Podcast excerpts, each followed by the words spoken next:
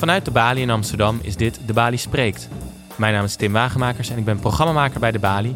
En in deze podcast duikt een Bali-redacteur in het leven en werk van een gast die een belangrijke publieke rol vervult. Wat drijft iemand in zijn of haar werk? Waar probeert hij of zij invloed uit te oefenen? En hoe kijkt hij of zij naar het publieke debat?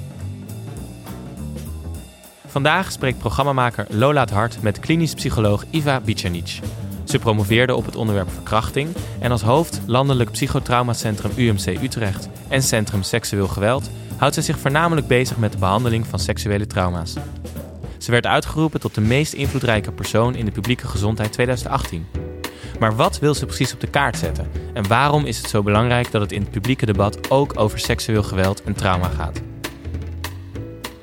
Lola het Hart in gesprek met Iva Bicanic.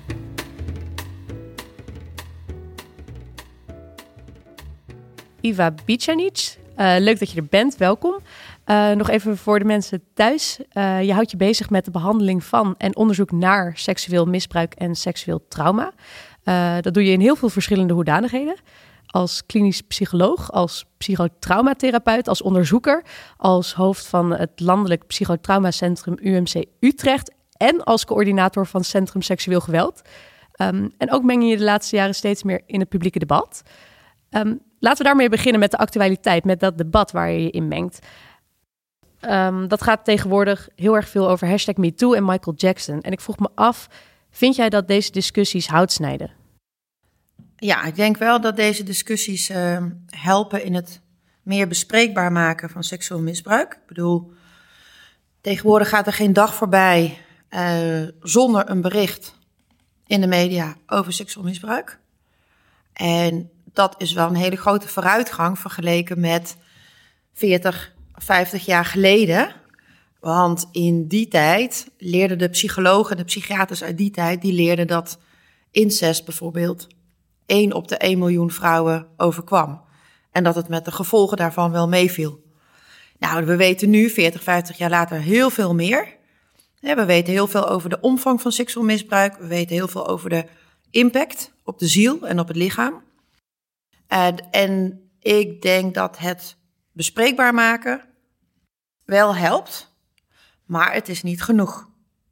Het is niet genoeg omdat we. Uh, er is één ding wat eigenlijk niet in beweging komt. Ondanks dat we nu zoveel meer weten. En eigenlijk met z'n allen op Malieveld zouden moeten staan om te protesteren. Want uh, zeker in de psychiatrie is seksueel misbruik zeg maar, de, de bron van heel veel uh, ellende. Maar wat niet in beweging komt, is hoe omstanders, dus niet-slachtoffers, reageren op slachtoffers. En daar zou, wat mij betreft, een, een volgende beweging of een volgende MeToo, die zou daarover moeten gaan. Dus die zou niet zozeer over slachtoffers moeten gaan, maar juist over niet-slachtoffers. Ja, dus van deze beweging die nu aan de gang is, um, bijvoorbeeld specifiek die Michael Jackson-discussie uh, die er gaande is, mm -hmm. uh, daarvan zeg je, het maakt helemaal niet uh, zeg maar de standpunten. Het maakt niet uh, uit of uh, we nog naar zijn muziek mogen luisteren of iets dergelijks. Sommige mensen zeggen ja, we moeten hem boycotten. Anderen zeggen we hoeven hem helemaal niet te boycotten. -hmm. En jij zegt, jongens, dat is helemaal de vraag niet. dit geeft ons juist de mogelijkheid om het te hebben over kindermisbruik.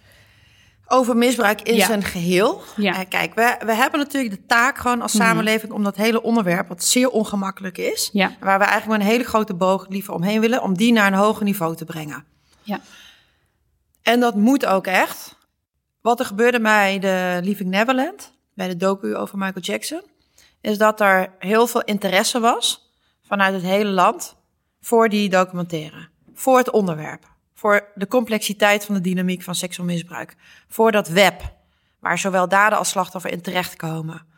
En dat was heel interessant, want normaliter is natuurlijk seksueel misbruik een onderwerp waar de mensen hun hoofd van afdraaien. En nu was er heel even de gelegenheid, en dat was ook zo bij MeToo, dat het even de mensen daar juist naar het onderwerp toetrekt. Ja, en die, die complexiteit van die dynamiek rondom seksueel geweld, wat, wat is er zo complex aan? Wat, is er iets wat wij over het hoofd zien? Ja, er is, en dat zag je ook wel bij de reacties op Leaving Neverland. Hè? Uh, heb je zeg maar twee groepen, dus het polariseert sowieso de believers en de non-believers. En die gaan elkaar proberen te overtuigen. En dat is altijd zo bij seksueel misbruik, bij welke vorm van misbruik dan ook. Dat die twee groepen die gaan elkaar proberen te overtuigen. Ja. En heel, wat je ziet bij, uh, bij de docu, bij de documentaire, dat mensen thuis, die het niet zelf hebben meegemaakt, die snappen er eigenlijk niks van. Hoezo, uh, hoezo zijn ze nog steeds loyaal aan Michael Jackson? Hoezo kom je er nu pas mee naar buiten? Hoezo ging je eerst vertellen dat het niet waar is en later wel? Veel onbegrip. Ja, veel onbegrip. En als je je verdiept in de complexiteit, in al die laagjes van seksueel misbruik, hoe ingewikkeld het in elkaar steekt, hoe meer we ons daarin verdiepen, hoe meer we eigenlijk kunnen betekenen voor slachtoffers. Want die documentaire, die zorgde ervoor dat de brug, of het gat eigenlijk tussen niet-slachtoffers en slachtoffers, heel eventjes wat kleiner werd. Er was heel eventjes gewoon wat meer begrip van niet-slachtoffers voor slachtoffers, snap je? Ja, en waar komt dat onbegrip dan vandaan in eerste instantie? In eerste instantie komt het er vandaan dat we het gewoon nooit te zien krijgen. Wie heeft nou, behalve als je bij de zedenpolitie werkt, wie heeft nou ooit in zijn leven gezien dat de een de ander misbruikt? Dat zien we toch nooit? Dat gebeurt natuurlijk juist op plekken. Het blijft van ons uh, verborgen. Het gebeurt in het geheim. Het komt ook niet op de televisie. Ja, behalve bij opsporing verzocht. Dat is zeg maar de man in de bosjes en dan zie je iemand fietsen en dan staat iemand op het fietspad. En daarna zie je alleen nog maar een draaiend fietswiel. En dat gaat over stranger rape. Dat is maar 15% van alle gevallen. Zeer ernstige uh, gevallen zijn dat, met grote gevolgen voor de ziel. Uh, maar 85% van alle zedendelicten wordt gepleegd door een bekende. Dus de kans dat je wordt misbruikt door iemand die je kent is zes keer groter. En daar zou het eigenlijk veel meer over moeten gaan. Maar dat is natuurlijk heel moeilijk, want hoe, hoe moet je dat doen? Hoe moeten we daarover praten met kinderen? En wat ik denk is dat die documentaire, die heeft geholpen, en ook MeToo, om de, die, uh, dat hiaat tussen niet-slachtoffers en slachtoffers, die elkaar eigenlijk niet begrijpen, om dat wat kleiner te maken. Ja. En ik dat, denk dat dat helpend is. Daar wil ik eigenlijk zo meteen nog op verder. Vind ik mm -hmm. erg interessant. Um, maar eerst ben ik eigenlijk nog wel benieuwd um, naar waarom jij hiervoor in bent gaan zetten. Hoe ben jij hier terechtgekomen in deze positie? Ja, nou, ik ben uh, toen ik student was, begin twintig, heb ik in de collegebanken gezeten bij uh, iemand die mij heel erg heeft geïnspireerd. Meteen al, zeg maar, toen ik haar hoorde spreken, dat is uh, professor Francine Lamers-Winkelman. Zij was in die tijd nou, expert op het gebied van seksueel misbruik. En nou, ik wist gewoon zeker dat ik bij haar stage wou lopen. En dat heb ik ook gedaan. En zij heeft mij aan de hand genomen. Dus ik heb gewoon gezien hoe zij praat met kinderen die misbruikt zijn. Of bij wie een vermoeden bestaat van misbruik. Hoe je met jonge kinderen, kleuters, praat over die ervaringen. En wat je moet doen als behandelaar om de gevolgen te, te verminderen. Maar dat is zo'n zwaar thema. Ik, ik, dan vraag ik me wel echt af van... Wat zit daar dan in blijkbaar? Wat voor een uitdaging of wat voor mm -hmm. iets positiefs zit daarin... dat je zoiets zwaars ook blijkbaar je hele leven eigenlijk uh, daaraan wil wijden. Ja, nou het positieve zit hem er natuurlijk toch in dat je een verandering kan bewerkstelligen als behandelaar. He, ik bedoel, als iemand zo ver is gekomen dat hij ermee naar buiten komt, wat de meesten natuurlijk niet doen. En als iemand zo ver komt om te besluiten, ik wil beter worden, ik wil me beter voelen, ik wil therapie, hoe eng ik het ook vind, ik ga dat doen. En als je dat commitment kan maken met een patiënt of een cliënt, ja, dan ga je natuurlijk gewoon samen aan de slag. En dan, er is altijd wel wat te verbeteren. Er valt altijd wel wat te doen en er valt altijd wel wat winst te behalen. Al is het maar een heel kleine klacht die je kunt uh, doen afnemen, bijvoorbeeld nachtmerries. Of als iemand beter, beter de beelden kan verdragen, de herinneringen beter kan verdragen. Nou, al is het maar een mini-mini iets wat gaat schuiven, dat geeft ook hoop. Ja, en, want daar ben ik wel benieuwd naar. Hoe, hoe uit dat trauma zich van seksueel geweld? Op allerlei manieren. Op, op, korte en op lange termijn kunnen die zich op verschillende manieren presenteren. Maar de meest voorkomende klachten zijn problemen met angst en stemming. Verslaving om die spanning eigenlijk onder de pet te houden. Suicidaliteit. Maar vooral ook problemen met het vertrouwen. Dus problemen met relaties met intimiteit en seksualiteit, maar ook met gewone vriendschappen. En dat is natuurlijk eigenlijk heel triest, want die liefde en vriendschap heb je ook nodig hè, als buffer tegen stress.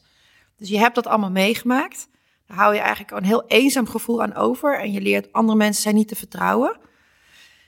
Ja, en dat is ingewikkeld, omdat uh, ja, een van de dingen die je natuurlijk in therapie probeert uh, aan te pakken. Ik vind een van de interessantste dingen die je eigenlijk zegt, uh, jongens, seksueel geweld, seksueel trauma, dat is één heel groot maatschappelijk probleem. Heel veel van de dingen waar we tegenaan lopen, Mhm. dat kun je daar naartoe terugleiden. Mhm. Kun je daar wat meer over vertellen? Aan wat voor soort dingen zou ik moeten denken? Ja, ik kijk, eh, als je kijkt naar hoeveel mensen in Nederland in onderzoeken, hè, van die anonieme bevolkingsonderzoeken, aangeven dat ze ooit misbruik hebben meegemaakt. In welke vorm dan ook, want misbruik bestaat in alle vormen en maten. Echt. En ook wat heel logisch klinkt, ho- hoeft niet gebeurd te zijn en omgekeerd. De meest onwaarschijnlijke dingen kunnen toch gebeurd zijn. Hè? Dus het bestaat in alle vormen en maten. En ik ben als psycholoog, mij gaat het ook niet om de waarheid, maar hoe het in iemand zijn hoofd zit en dat hij daar last van heeft. Als je dan ziet hoe hoog die cijfers zijn en hoe weinig we eigenlijk in onze eigen kring mensen kennen die ons dat hebben toevertrouwd. Dat betekent dat er dus heel veel mensen zijn die die ervaringen wel hebben en daar misschien ook last van hebben, maar dat niet kunnen delen en dus ook geen hulp kunnen zoeken. Ehm, en ik krijg echt dagelijks krijg ik mails van mensen die dus ja, ooit misbruik hebben meegemaakt. En wat het beginpunt is geweest van heel, een, een, echt wel een moeilijk of een ellendig leven. En je zegt dus dat, ze- dat ze het heel lastig vinden om hulp te zoeken. Nou kan ik me daar het een en ander bij voorstellen, maar eh, wat, is, wat ligt daaraan ten grondslag? Ja, daar, daaraan allerlei redenen zijn er voor mensen om er niet mee naar buiten te komen. Natuurlijk altijd schuld en schaamte. Die krijg je gewoon cadeau bij misbruik. Altijd. Altijd is er, was ik maar en had ik maar. Had ik het maar eerder gezegd, had ik het maar later gezegd. Was ik maar niet meegegaan, was ik maar wel daar. Altijd. Had ik maar iets gezegd, was ik maar gaan schillen enzovoort. Ja, en voor jongeren is het waarschijnlijk nog complexer dan voor, voor volwassenen. Nou, allemaal. Allemaal hebben ze altijd hetzelfde achteraf. En achteraf dan lijkt de geschiedenis natuurlijk altijd zo logisch. En is het heel makkelijk om te denken, oh ja, had ik maar zus of had ik maar zo gedaan. Maar in die situatie, als je erin zit, dan is het gewoon een kwestie van overleven. Zeker als jij kind of een jongere bent. En die overlevingsreacties, die zijn er eigenlijk, die maken eigenlijk dat mensen uiteindelijk vastlopen in hun leven. Dus niet wat er precies is gebeurd, niet de seksuele handelingen, niet die penetratie zus of zo of één keer of drie keer, maar hoe mensen hun eigen overlevingsreacties beoordelen, veroordelen. Namelijk, ik heb niks gedaan, ik heb meegewerkt, ik ging naar hem toe. Daarop lopen mensen uiteindelijk vast. Dat ze zichzelf de schuld geven. En ehm, de, als, als iemand dus ermee naar buiten komt en ook hulp gaat zoeken, ja, dan ontstaat ook de gelegenheid om aan iemand uit te leggen: kijk, ik kan het heel goed uitleggen aan jou waarom jij toen niks hebt gedaan. Ik kan het heel goed verklaren waarom jij hebt meegewerkt in die situatie. Toen jij door je stiefvader in huis werd misbruikt en nergens geen kant op kon. Die overlevingsreacties zijn eigenlijk heel goed te ondertitelen.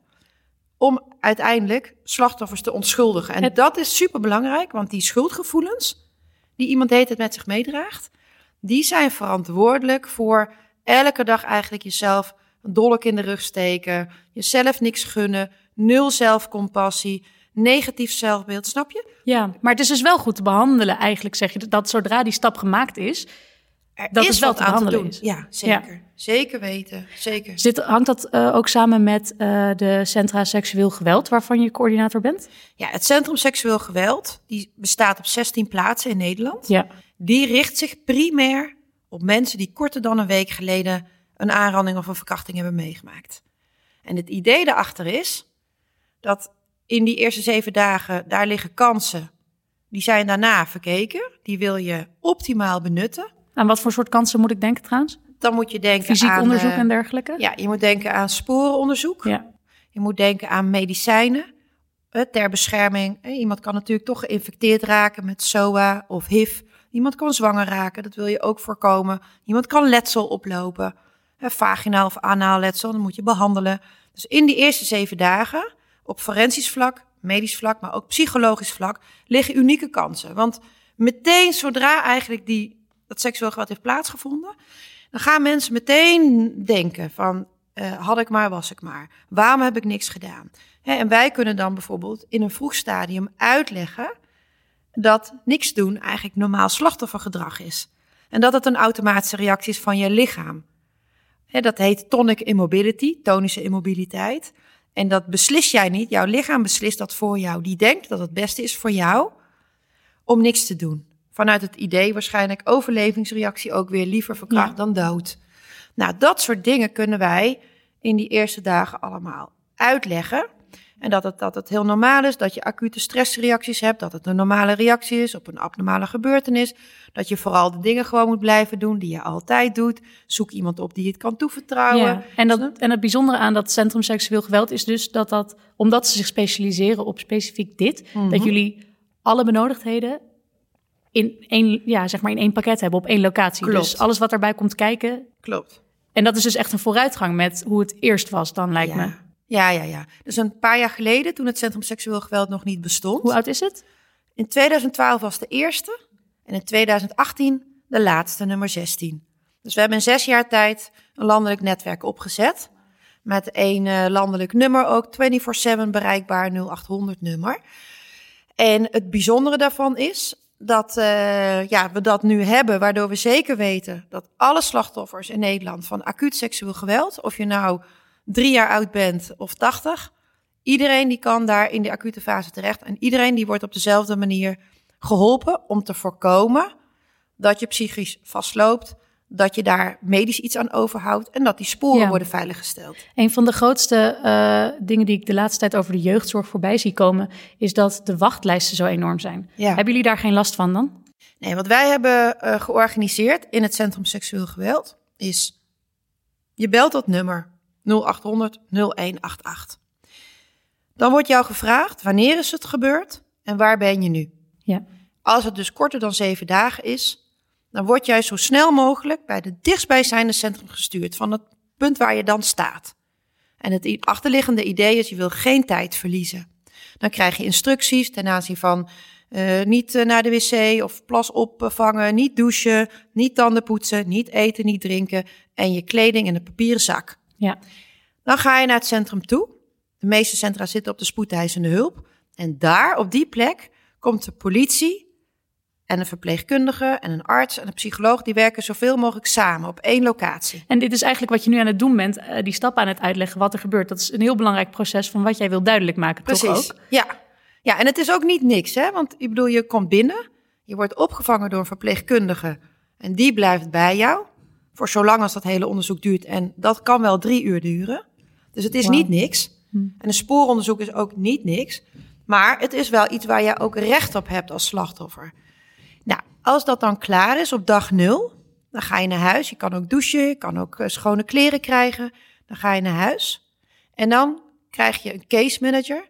En die gaat jou minimaal vier weken gaat die jou volgen. Dat heet monitoren. En wij noemen dat watchful waiting. Die houdt jou in de gaten. Ja. En als na vier weken blijkt dat het, die stressreacties die je in die eerste dagen had, dat die niet zijn afgenomen, dat je nog steeds de hele tijd eraan moet denken, niet kunt slapen, overdag aan het slapen bent, in je bed ligt, ehm, je bent prikkelbaar, eh, je eet niet.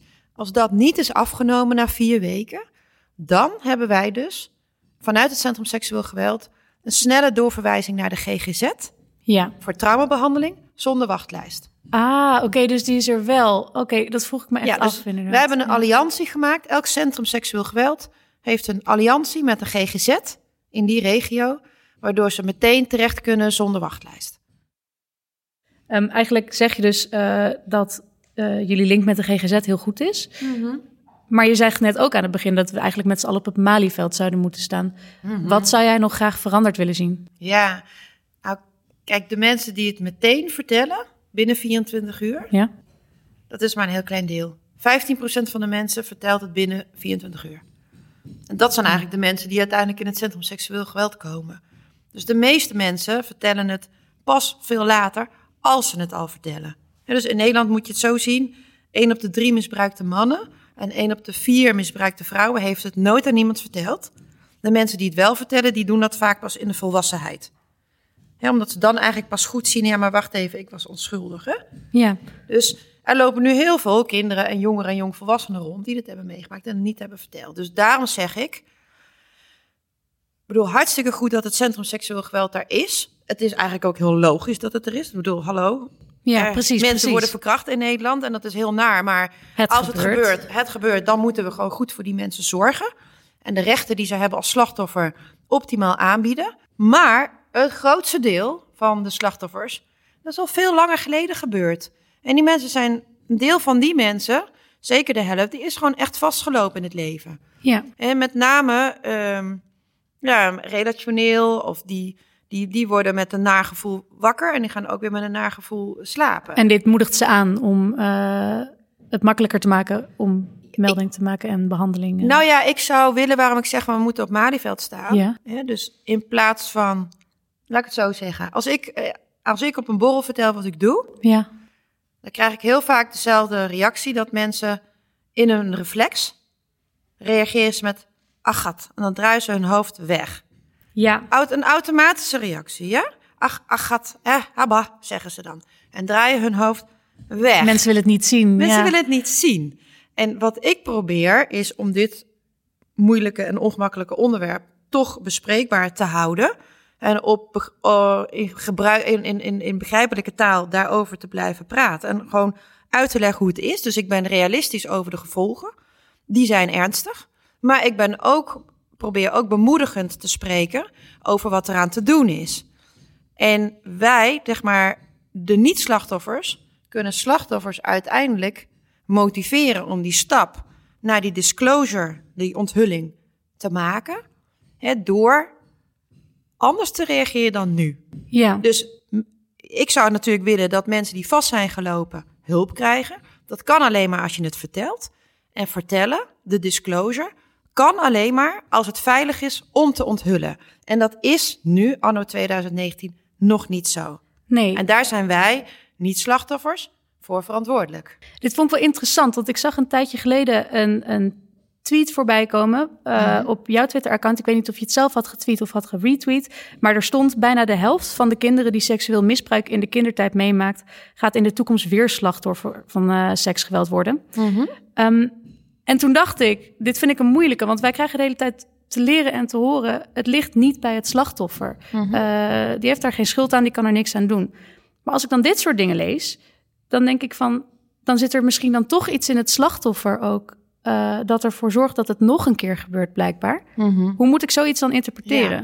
Nee, Want, het, het- ja. het klopt inderdaad dat 48% van de kinderen die misbruik heeft meegemaakt, die gaat dat weer meemaken. Als ze niet geholpen worden met de verwerking ervan. En dat, ehm, dat heeft nooit te maken met de persoon zelf. Nooit. Maar er kunnen wel omstandigheden zijn die iemand kwetsbaar maken voor herhaling of revictimisatie, wordt dat ook wel genoemd.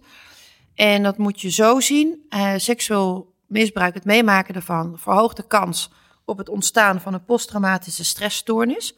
Afgekort is dat een PTSS. En PTSS, dat betekent dat je veel last hebt van herbelevingen. Dat je ook probeert te vermijden en tegelijkertijd heel erg prikkelbaar bent. En negatieve gedachten hebt over jezelf en de wereld. En een van de symptomen uit die vermijdingscluster is dat je ook ja, je gevoel vermijdt.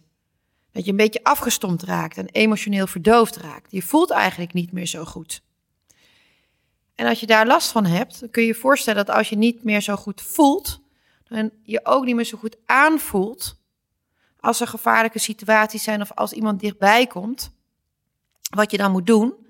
Dus je, je reageert minder goed op risicovolle situaties. En Ja. dat is de reden waarom het vaak weer kan gebeuren. Ik vind dit wel interessant, want je hebt het dus over de, de context, dat die heel erg belangrijk is eh, voor het plaatsvinden van seksueel geweld. Ehm, maar we hebben het nu eigenlijk voornamelijk gehad over wat doe je als het al gebeurd is. Ja. Heb, heb, heb je ook nog iets te zeggen over daders om, het- om eh, seksueel geweld te voorkomen? Bijvoorbeeld? Dat vind ik wel een moeilijke vraag, omdat ik vooral heel veel weet van slachtoffers en weinig van Ja, daders dus je expertiseveld gewoon Ja, dat ligt is een anders. moeilijke vraag voor Ja. mij. Om dat goed te beantwoorden met de kennis van nu. Ja, Ehm, maar je moet je eigenlijk zo voorstellen van... Als, als kinderen met name een keer seksueel trauma meemaken... een jongere, want het is vaak die leeftijd... tussen de 14 en 24 jaar...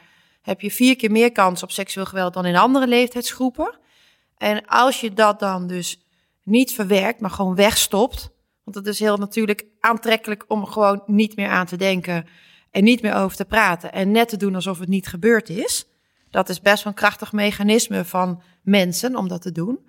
Ja, dan heb je het eigenlijk niet verwerkt, maar je houdt er wel klachten aan over. Dus de erfenis van die eerste traumatisering maakt je kwetsbaar voor een volgende keer en een volgende keer en een volgende keer. Maak het bespreekbaar is, wat jij zegt. Dat is eigenlijk de eerste stap in de behandeling ervan, het voorkomen ervan. Uh... Nou, nou, wat je zou willen, maar ik denk niet dat ik dat nog ga meemaken. Ik zou natuurlijk, zo hoe het zou moeten zijn, ja? is dat als mensen stress hebben als gevolg van misbruik, dat ze dan natuurlijk daarmee naar buiten komen. En net zoals je bij een, een auto-ongeluk, als je dat meemaakt en je staat langs de snelweg met je gedeukte auto en je gaat iemand bellen, een dierbare, en die gaat lieve dingen tegen je zeggen, zeggen van joh, hè, alles komt goed, het is maar blik en uh, als jij maar oké bent, dan daalt je stressniveau en dat helpt in de verwerking. Kinderen die misbruikt worden en jongeren die misbruikt worden, hebben ook stress, maar delen dat niet. En dan moet je dus zelf die stress zien te verwerken. Nou, een manier om die stress te verwerken is door jezelf wijs te maken dat het niet gebeurd is. Dat is meer wegstoppen, dat is niet verwerken. En waar, we aan, waar wij aan moeten werken is mensen te helpen met die stap te maken met onthullen. En dat is makkelijker gezegd dan gedaan. Want kennelijk zitten schuld en schaamte automatisch vast aan misbruik.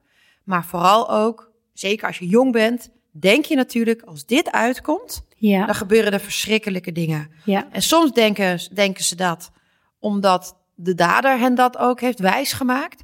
Als je het vertelt, dan puntje, puntje, puntje. Maar soms zijn het ook gedachten van het, van het slachtoffer zelf. En heel vaak hebben ze het ook bij het rechte eind. Ik bedoel, heel veel jongeren denken: ja, als mijn ouders dit weten, dan mag ik niet meer uit. Of dan moet ik mijn mobiel inleveren. En, of dan wordt er op me gelet. Maar ook veel erger nog, hè, als dit uitkomt dat opa mij heeft misbruikt, dan valt de familie uit elkaar. Dan is er geen kerst meer samen aan tafel. Hè? Of dan gaat iemand de gevangenis in. En als jij een kind bent, dan wil je dat gewoon niet op je geweten hebben. Eigenlijk hoor ik hier best wel een goed idee dan voor het voorkomen er ook van voor, voor dit soort trauma. Is gewoon uh, eerder vroeger uh, toelichten en Klopt. onderwijzen. Ja, en wat mij betreft praten we al vanaf groep 1 met kinderen over wensen en grenzen. Als je kijkt naar groep 1, dat zijn kinderen van 4, 5. Nou, die vinden alles wat met bloot te maken heeft, vinden ze echt super interessant. Heel erg, ja. Ja, dus kinderen van 3, 4, 5, die zijn eigenlijk maar met één ding bezig. Hoor ik bij mensen met een stokje of hoor ik bij mensen zonder een stokje. Ja, dus en dan gebruiken ze van alles voor de douche. Een ideale toilet. kans eigenlijk, zeg je. Ideale kans om met kinderen te praten over bloot en over, nou ja, leuk aanraken, niet leuk aanraken. En hoe heet het allemaal en wat is van jou? En, en dan kan je daar beginnen. En wat mij betreft zou het dus een thema zijn, wat niet één keer per jaar terugkomt in de klas, maar gewoon doorlopend. Want kinderen die ontwikkelen zich motorisch en sociaal en cognitief en emotioneel, maar ook seksueel. Ja. Het is allemaal oefenen voor later. Dus daar moet je eigenlijk niet op z'n veertiende mee beginnen, maar dan moet je op je vierde mee beginnen. En dan steeds elk jaar een beetje erbij bouwen en het op tafel houden. En we weten ook wel uit onderzoek, het is niet heel overtuigend, maar toch wel, dat als leerkrachten de moed hebben om met kinderen te praten over bloot en seks en leuk en niet leuk, dat misbruikte kinderen er dan eerder mee naar buiten komen. Dat is winst. echt wel een gouden kant, dat is winst. Ja. En zo moeten we er naar kijken. Dus inderdaad, er vroeger over beginnen, maar ook geef kinderen beeld. Geef kinderen beeld van wat is dat eigenlijk misbruik? Want als je het niet ziet, nergens, niet op de televisie, niet bij het jeugdjournaal. Dan hoort het er allemaal bij. Ja, maar dan denk je Ja. dat het niet bestaat, Nee, toch? Wat, er nee. niet, wat je niet ziet, is Het er blijft niet, onzichtbaar, ja. Blijft het onzichtbaar. Ja. Dus maak het zichtbaar voor kinderen. Dan heb ik het niet over keihard seksueel misbruik, maar al die stapjes ervoor, hè, dat noemen we grooming. Hè, wat er aan vooraf gaat, zodat je kinderen ook helpt. Dit is niet oké. hè? we hebben toch met z'n allen bedacht. We hebben een wetboek en daar staat in wat grote mensen niet mogen doen. Grote mensen mogen niet stelen en mogen niet door rood rijden, maar die mogen ook geen seksdingen doen met kinderen. Ja, voordat ik nog eh, voordat ik ga afronden, nu je het hebt over het wetboek. Het is toch zo dat ehm, eh, er ligt een voorstel klaar van Grapperhaus, als ik me niet vergis, om eh, de wetgeving rondom seksueel misbruik of geweld te verruimen. Kun je daar wat over vertellen? Ja, kijk, bij kinderen en volwassenen is het duidelijk. Volwassenen mogen gewoon geen seksdingen doen met kinderen in Nederland. Punt. Maakt niet uit wat. Bij volwassenen is het wetsvoorstel hè, dat alle seks tegen de zin strafbaar gaat worden. Ik denk dat heel veel Nederlanders al denken dat dat nu al zo is. Maar dat is niet zo. Nu is het zo nog. dat um, als iemand aangifte komt doen van uh, bijvoorbeeld een verkrachting bij de politie, dan moet je eigenlijk zien aan te tonen dat de verdachte dwang of geweld of andere feitelijkheden heeft gebruikt om de seks tegen de zin door te zetten. De seks tegen de zin alleen is niet genoeg. Nee. Maar daar gaan we wel naartoe. He, dus de zedentitel gaat er anders uitzien. En ik vind dat heel positief. Wat is daar uh, positief aan? Nou ja, dat we toch in ieder geval als Nederland zeggen van seks tegen de zin is gewoon nooit oké. Dat, dat vond ik als psycholoog al. Maar dat, dat ook vanuit de wet we dat zeggen, dit is niet oké. Dit is een strafbaar feit geworden. Maakt dit jouw werk moeilijker of makkelijker? Ik weet niet per se of er straks meer aangiftes of veroordelingen gaan komen per se. Want het blijft natuurlijk wel heel ingewikkeld om als iets tussen twee muren gebeurt, tussen twee mensen, en er zijn twee verhalen, hè, om dat te bewijzen. Dus dat blijft even ingewikkeld, denk ik, ook al gaat dat wetsvoorstel er doorheen komen. Maar het is wel een beweging die past in deze tijd. En de behandeling ervan, die gaat in ieder geval de goede kant op. Nou, het prachtige van de politie nu, die werkt gewoon heel nauw samen met het Centrum Seksueel Geweld. Uh, dus het spooronderzoek bijvoorbeeld door de politie, dat gebeurt in het Centrum Seksueel Geweld. Uh, dus het kan best zijn dat de politie misschien denkt, we gaan geen spooronderzoek doen, maar ik zie wel dat het niet goed met je gaat. En ik ga ervoor zorgen dat jij in het Centrum Seksueel Geweld komt om die psychische hulp in die acute fase en die medische hulp in die acute fase te krijgen om problemen op lange termijn te voorkomen. en uiteindelijk hoop ik natuurlijk, als je me vraagt van wat moet de toekomst nog brengen? Kijk, ik zou ontzettend graag willen dat mensen dat telefoonnummer van het Centrum Seksueel Geweld in hun mobiel zetten. En Ik wilde daarmee gaan eindigen, inderdaad. Ja, ja. ja want kijk, iedereen denkt natuurlijk, dit gaat mij niet overkomen. Dat is zeg maar een, een hele Not in my backyard. Ja, de illusie van onkwetsbaarheid van mij. Maar jou kan het overkomen, mij kan het overkomen, mijn kinderen kan het overkomen. Op het moment dat het gebeurt, wil je eigenlijk weten, ja, maar wat moet ik nu doen? En dan wil je eigenlijk niet meer gaan zoeken op internet. Wat is het nummer?